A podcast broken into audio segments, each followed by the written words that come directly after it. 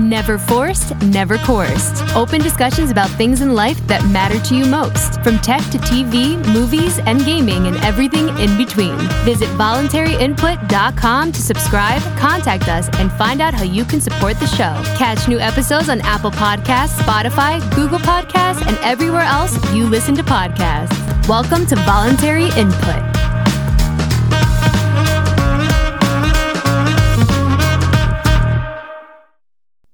Well, Kevin, I want to thank you for coming on the show tonight. How are you doing today, sir?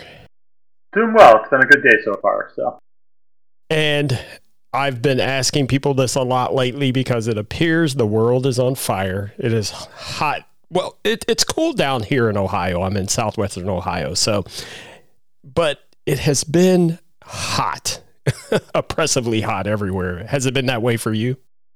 It has. I'm in Massachusetts. I'm outside Boston, and the past two weeks have been crazy. Although today and yesterday, a lot cooler. I'd say high 70s, low 80s instead of high 90s. So it's it's comfortable. But um, yeah, two weeks of, of, brutal heat.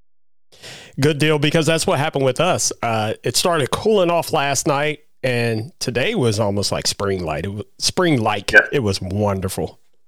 But we're not a weather channel. we're here to talk about something else. But before we dive into it, can you tell everyone a little bit about who you are and what you do?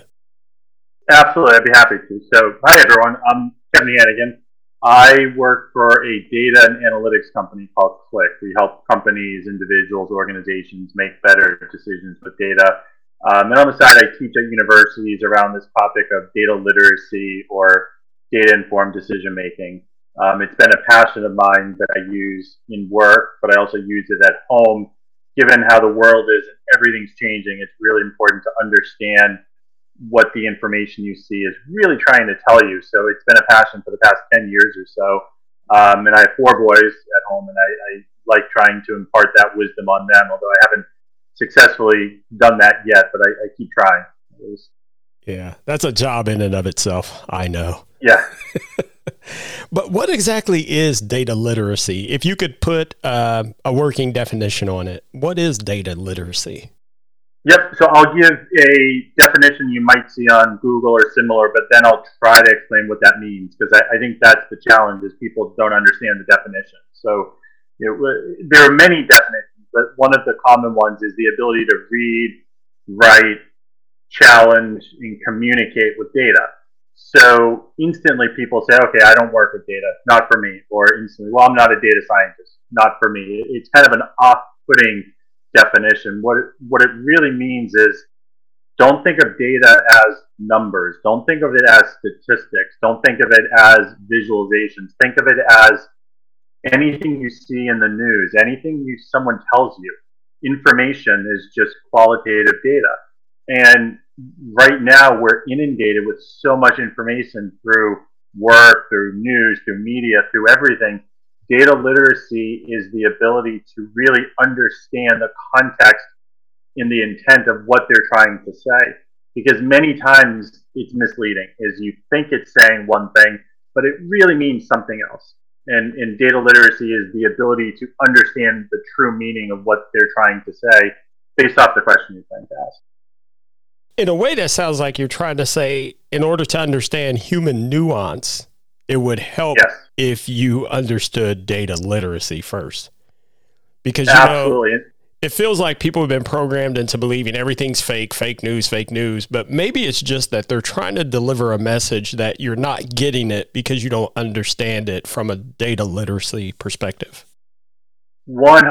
And I think that's the key thing you said is that we're not saying that there are people out there. Everyone's trying to do fake news. So that to me, there's a, there there obviously are right, but but there are many other times people are delivering a message with data, and it's just the the audience doesn't understand the context, the meaning, um, because it requires them to use some skills which are not technical, but skills we probably haven't used since childhood.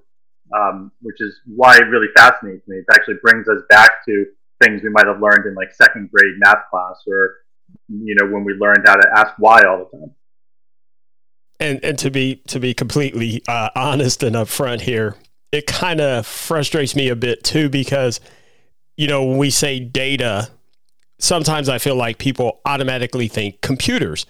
Well, that's not always necessarily it because we all make data informed decisions on a day to day basis. And some people don't even realize that they are, but when they hear the word data, they automatically, you know, they automatically think computers, big tech, blah blah blah.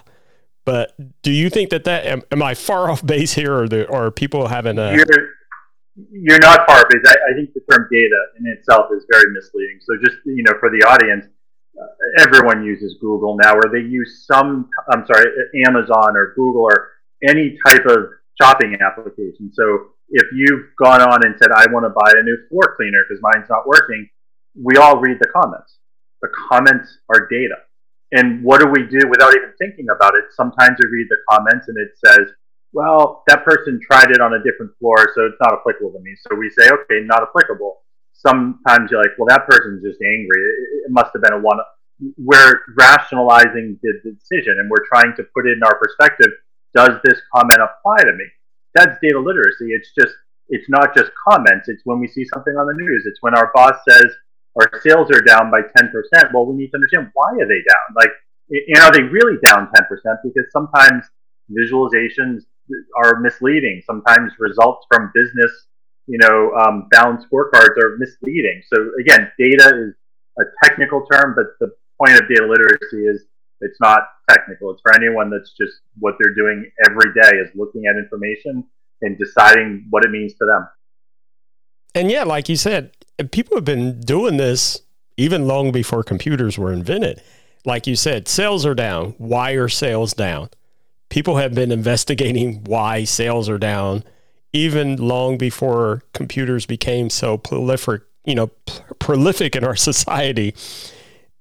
They're using data points to investigate, well, why are we losing sales? That's, you know, that's data. And like I said, I think it just it's been demonized over so many years, and it's it's kind of unfortunate.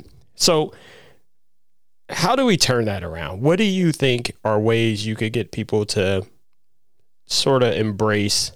You know, I, I saw, you know, looking into your background, you were saying helping people make data informed decisions, especially businesses. How do you turn it around? How do you get people to stop thinking data evil? So, um, one of the biggest things you can do is one of the things that we find most of us hard is to ask questions and challenge. And so one of the reasons I, am really passionate about this is we grow up and as kids we always ask why. Now it drives me crazy that my kids ask why. They're learning about the world. And we're very curious. We start applying our critical thinking and then we start going in, in older parts of education and like, you know, two of my kids are in high school. If they ask the teacher why usually, and I love the teachers, but usually they say, because I told you. They don't explain it, right? You, it, you, you or go to the principal, you're talking back to me, and then you graduate, and then you go to your, your first job, and you're sitting in your first meeting, and your boss says something, and you're like, I don't know if that's true. And then you get shunned, and you're like, okay, you're on the naughty list. All you're doing is questioning and asking why. But for years, we're, we're suppressed from doing that. But that's really what we need is we need to be able to say, hey, I don't really understand this. Can, can you explain why? Because I have a different perspective of that information that maybe is relevant for you and vice versa. And so in a work setting, it's really important that the management embraces it's okay for your your to healthy challenging. We're not saying, you know, negative challenging, but I, I don't necessarily agree with that. Explain more. Tell me your thought process. And, and as individuals, when you see things on news, you see things on TV, you see anything like an Amazon review, challenge it. Well, is this review relevant to me? Is it the same situation? Is there a scenario where this person might have had an ulterior motive? Is it really answering the right question that I'm asking? They might be saying it's really loud, but if my question is, I don't care about it, whether it's loud, I care if it cleans, it, it's not relevant to you because you don't care about that. So it, uh, I'm rambling a little bit because it's it's about questioning, and right. it, it's very simple. You know, when when we apply it, it's just really hard because we don't practice a lot and we feel uncomfortable practicing it. And I love you brought up why because I always say why is one of the biggest, most powerful, smallest words in the in the English language. Why? and people it's often, amazing. People often react to it so negatively, but it is so powerful, but it also leads to great answers often. I think why is one of the most important words in our language, especially when it comes to data. Absolutely. It's uh, just a, a, quick analogy to that.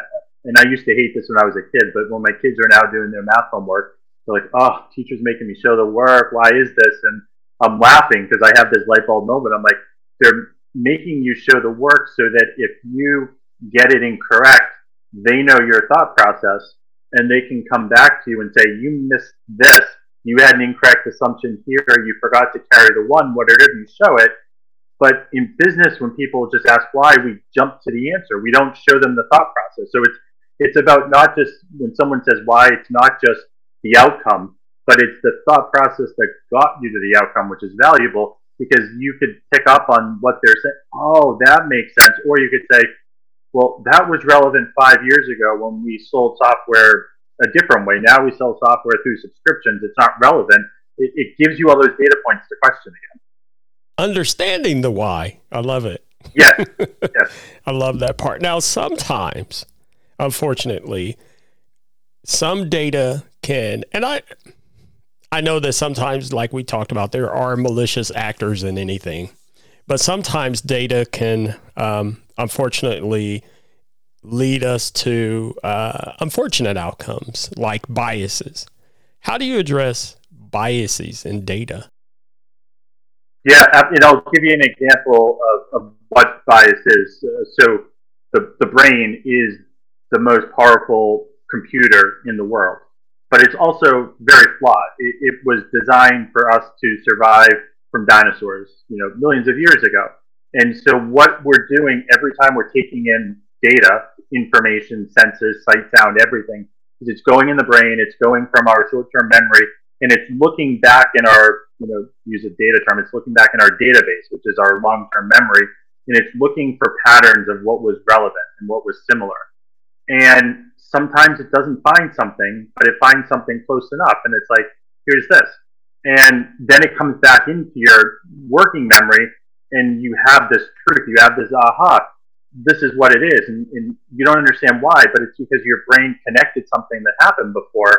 Well, two things could happen. One is it could be connecting something that really shouldn't be connected.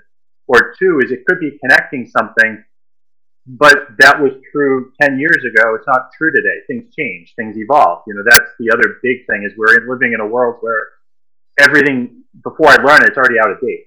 Mm. So all those memories are, are outdated. And that's what happens with the bias is, is you don't intentionally mean to come up with a decision that's less than rational. It's just your brain is using what they call heuristics to, to try to find these patterns. And it's not an exact science so we need to do things like slow down our thought process. I mean, the most simple thing is it's actually a science why they say sleep on it. It's it's not just made up, you know, folklore. The the reason they say to sleep on is it gives your brain time to process and see is there is this really a missing connection? Am I working on this based off an emotional response? Um, one of the other simple things you can do is get perspectives from others because they have different experiences, they have different databases, they have different brains, and so I might have had a really bad experience. And I'll give you an example. When I was young, I was growing up. Um, the neighbor um, had red hair, the, the kid, and he was uh, terrorized everyone in the neighborhood. Would always shoot like BB guns at everyone's windows, and I didn't know it unconsciously, you know, unintentionally for years. When I would see redheads, I'm like, they're troublemakers. Like I was stereotyping. Like it was wasn't intentional. And then my third son came out with flaming red hair. Uh-oh. I'm like, wait a second. Oh, it caused me to. It caused that jerk reaction. Wait, he's not a troublemaker. What was I doing? What my brain was connecting experiences I had. So had I talked to you or someone else who had great experiences with, with or even not bad experiences, I would have gotten a different perspective, and the brain would have connected those as, oh, there's other inputs that are not saying they're troublemakers. So therefore, when you see them, don't cringe next time. Um, and that's why diversity is so important to me. It's about getting those different perspectives from everyone. And there's a lot more advanced techniques, but I always tell people just start by getting different inputs from people and just pausing your your response and, and sleeping on it and thinking about it, asking yourself, when might this not be a true situation? And I got to tell you, and uh, people who listen to the show long enough know that what you just described is pretty much the heart of voluntary input is getting different perspectives.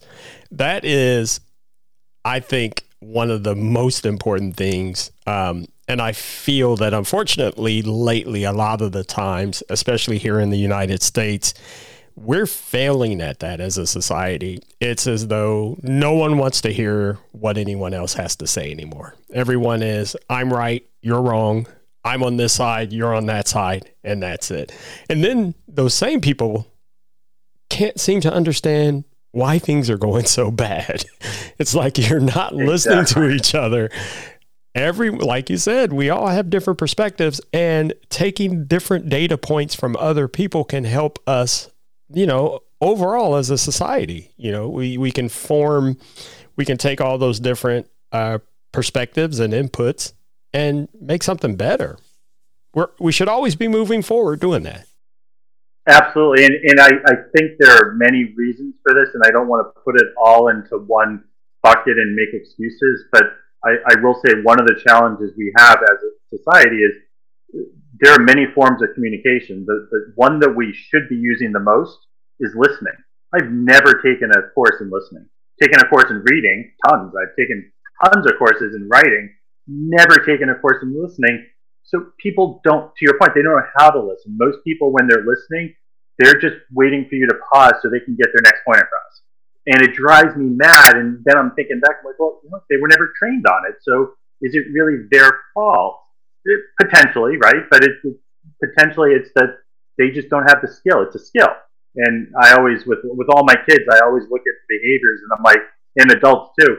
Is it a skills deficit or is it a behavior? If it's a skills deficit, I kind of feel bad if they're just choosing not to use it, then it's a different, you know, it's a, it's a different outcome. I think in many cases, people just don't have the skill.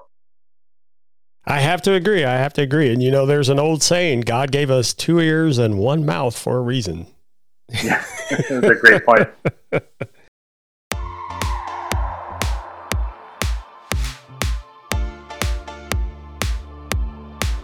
Do you sometimes find yourself scrolling through the internet looking for articles to read only to find that you can't read through them all because you have other things going on? What if someone could read them to you while you tackle other tasks? Well, let me tell you about Newsly. Newsly is an all in one audio super app for iOS and Android. It picks up web articles about the most trending topics at any given moment and reads them to you in a natural human voice. Simply put, the entire internet becomes listenable, all in one place. Browse articles from topics you choose, and you can follow any topic as specific as you'd like. From sports to science to Bitcoin, it will find you the latest articles and read them to you aloud. And guess what? They have podcasts as well. Explore trending podcasts from over 50 countries. And yes, this podcast, Voluntary Input, is there too. Download and use Newsly for free now. Follow the Newsly link and use the promo code in the show notes of this episode and receive a one month free premium subscription. So, again, if you ever find yourself scrolling through daily articles, stop scrolling and start listening. Follow the Newsly link and use the promo code in the show notes of this episode and receive a one month free premium subscription.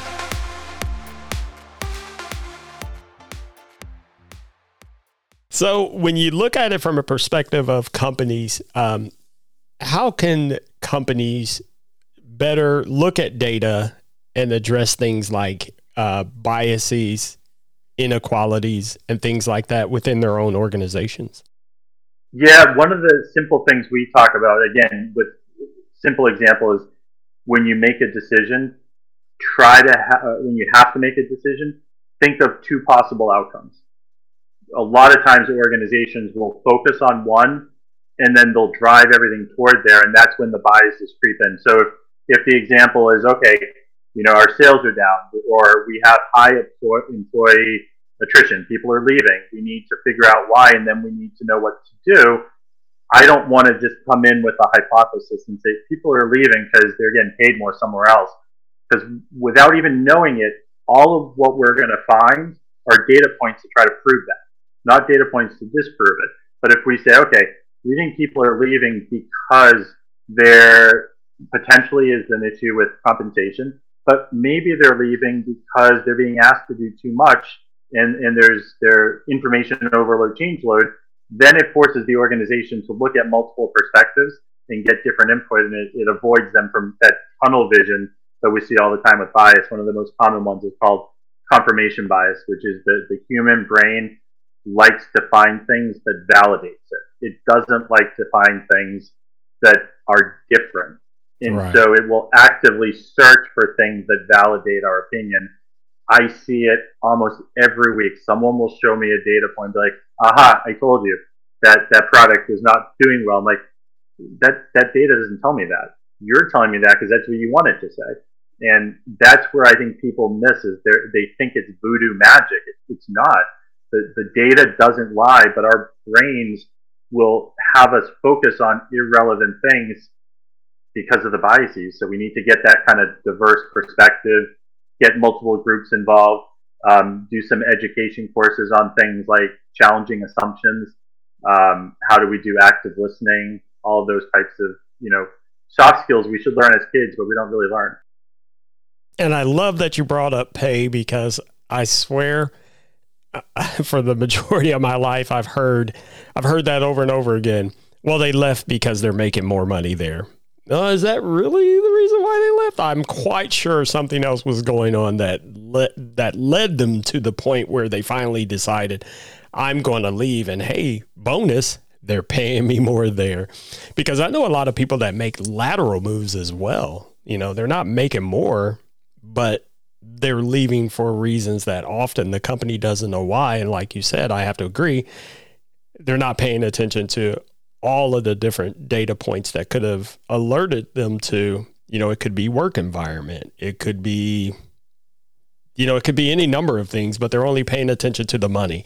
And unfortunately, it feels like that a lot of companies, that's what they ultimately boil it all down to is the money, whether or not they're making money or they're, they think their employees feel like they're being uh, compensated fairly.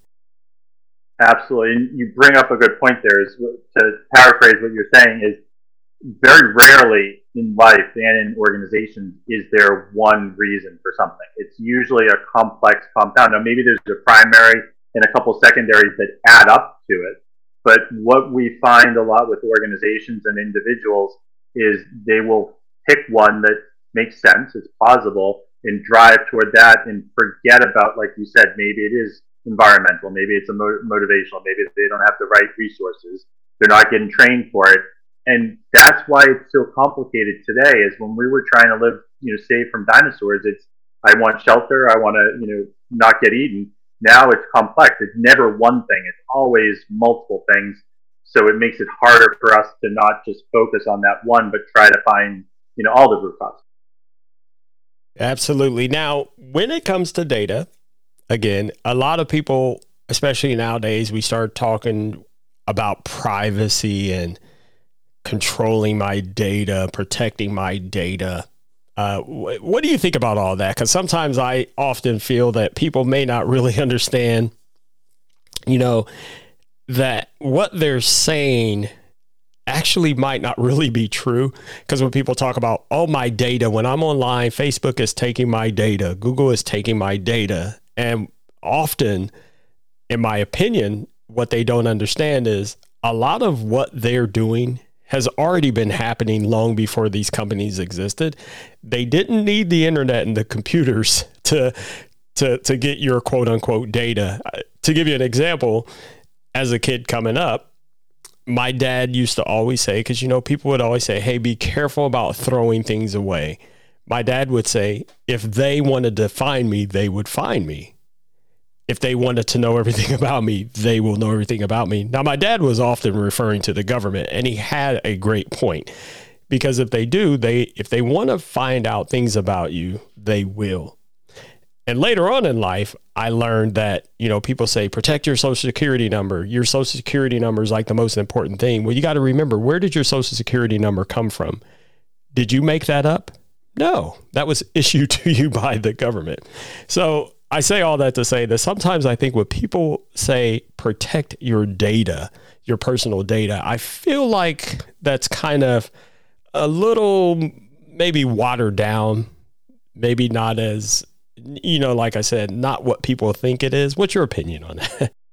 Well, I think you're right. I think it's not what they think there's. I mean, there's there's probably more than two categories, but there is the sensitive data, right? The things that define you, like like you mentioned, maybe Social Security, bank account numbers, credit card numbers. But I think a lot of times when people will talk about the data, like you said, it is you know what sites you're visiting, it's what you're watching on Instagram, what you're watching on Facebook. And, and sometimes you want that because who wants to go on to Instagram or Facebook or whatever and find ads that are completely irrelevant, right? They so back in the days before all this, what they might do is they might have a menu that says, "Hey, we have to show you an ad. Which one do you want?" And now what they're trying to do is, is make it easier for you and say, "Well, we're not going to ask you the menu. We saw that you've been looking at you know puppies for the past five days, so we're going to put an ad about puppies." Now, someone might say that's over the top, and that's their decision. Someone else might say, you know what, I want that targeted advertising. But to your point, you need to know what they're saying when they're saying data and how they're using it. And I think that's where there's misconceptions is people instantly think, oh my God, they're taking my social security number. Oh, they're taking my credit card. No, you've never entered your credit card there. What you've entered is your preferences, what your viewing habits. Now, there could be downsides of that depending on what you're watching and viewing and other things. But the, but the point is, it's all data, and you have to make again. You have to question what is the outcome. What do I want from this? Is it worth it for me? And if it's not worth it, then disable all your cookies. And you know, cookies, the the website cookies, so to speak, not the, the ones you eat. Um, but in many cases, it's a good thing, and I think it's a good you know story of data in general. Is there's so much benefits to it that you can get right now, but with the benefits, when you add in this time where there's all the misinformation and it's confusing, it kind of gets a stigma of being bad, not because there's ill intent out there, but because we all have bias and we're all human. And, and but it's very powerful, and so I can see where people are coming from. It's definitely a challenge. I, for one, love targeted ads. Because yeah, who wouldn't, right? I mean, I remember the days of the Wild Wild West internet where I would just get ads for stuff. I'm like this. Uh, I don't care. I don't care. I don't care. You have to keep clicking close. I like that it knows my interests. Hey, the better, you know, the more targeted, the better, as far as I'm concerned. Exactly. Now, I will I will go a little bit farther and say that this is all based off people's viewing patterns and data. There are situations where companies will use real analytical experts to not analyze like the viewing habits, but they'll analyze like purchasing habits. And there was a story from about five or six years ago where um, a woman bought things that had nothing to do with babies at, at a retail store. And their algorithm connected the dots and started sending coupons in the mail for, um, you know, first stage of, of pregnancy the girl ended up being under the age of 18. The father was getting the mail. And long story short, the father found out that the, the daughter was pregnant through these ads. That's where the ethics of data comes in is okay, it's fine if someone's going on a site and viewing things, but is it okay to potentially out people for that? And, and so that's why it's not as simple as like we, we like the data. The people responsible for collecting it have this ethical decision to make. Can we use this in this way? And just another reason why I think data gets a bad rap because it is complicated, right? It's not just as simple as give me your data, I'll find out what you like, and I'll pass it back. Well, I might pass back something that's completely inappropriate to pass back. Yeah, and that's where I try to remind people that, you know, in the 80s, we used to say, you got to remember computers are stupid. They're still stupid. They, they only know what we tell them. Uh, it's similar to that story. And I remember that story. There was a woman who was pregnant. Um, and, you know, she did like a lot of women do, visiting baby sites and whatnot, thinking about the future. And she ended up having a miscarriage. Unfortunately, uh, the data and the computers and the algorithms have no way of knowing that. And they would continue to send her things like, uh, you know, showing her websites and advertisements for, you know, baby clothes and things like that. And of course, this was emotionally devastating to her. But again, at the bottom line is the, the computers overall are stupid. They only know what we tell them. The computer had no way of knowing that, well, she doesn't, she's not having a baby anymore. So, like you said, yeah, the people at the back end of the data have a responsibility, but unfortunately, you know, there's no one just sitting around paying attention to what, there's not a person watching what Kevin is doing all the time. There's not one single person assigned to you. This is the algorithm trying to figure out what you've been engaged in anyway.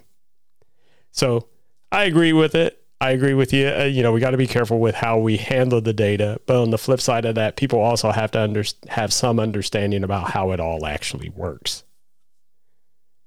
But anyway, to wrap it all up, it sounds like you know what you're talking about. Is there a possibility that you've written books about this stuff, Kevin?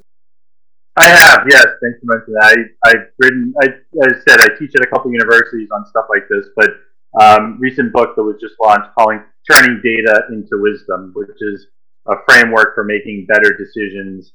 Um, it doesn't require you to be technical. It, it, teaches you some of these soft skills we're talking about, like mitigating bias, challenging assumptions, active listening. Um, and then I have one coming out actually the end of this year called Data Literacy in Practice as well. Both of them are available on Amazon. Just check them out.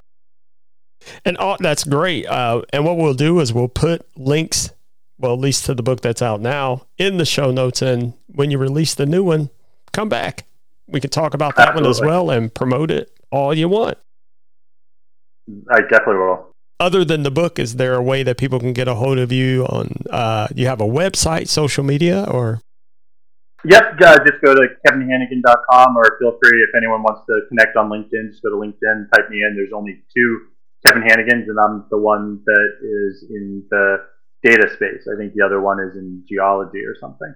You're supposed to say I'm the only one that's the most handsome. that's what I would. That too, but yeah. that's what I would. I have the least hair out of the two. Oh. I have the least hair out of everyone, yeah. but I do it on purpose. yeah. Well, Kevin, thank you once again for coming on and as usual, if anyone wants to get a hold of me, just go to voluntaryinput.com, select contact. If you have any questions, comments, or show ideas, or better yet, select register as a guest because we're always looking for great guests like you, like Kevin. Kevin, again, thank you so much for coming on and talking about data and data literacy. I think this is a very important uh, subject for people to really grasp and understand. And that's why I was excited to have you on, just to let you know. Absolutely, it's a pleasure. It's always a great host, and it's fun talking about data. So anytime. Anytime. Come back later in the year, and we'll talk about your new book, and we'll talk about Christmas. I guess I don't know. Yeah. All right. Take care. We'll see you.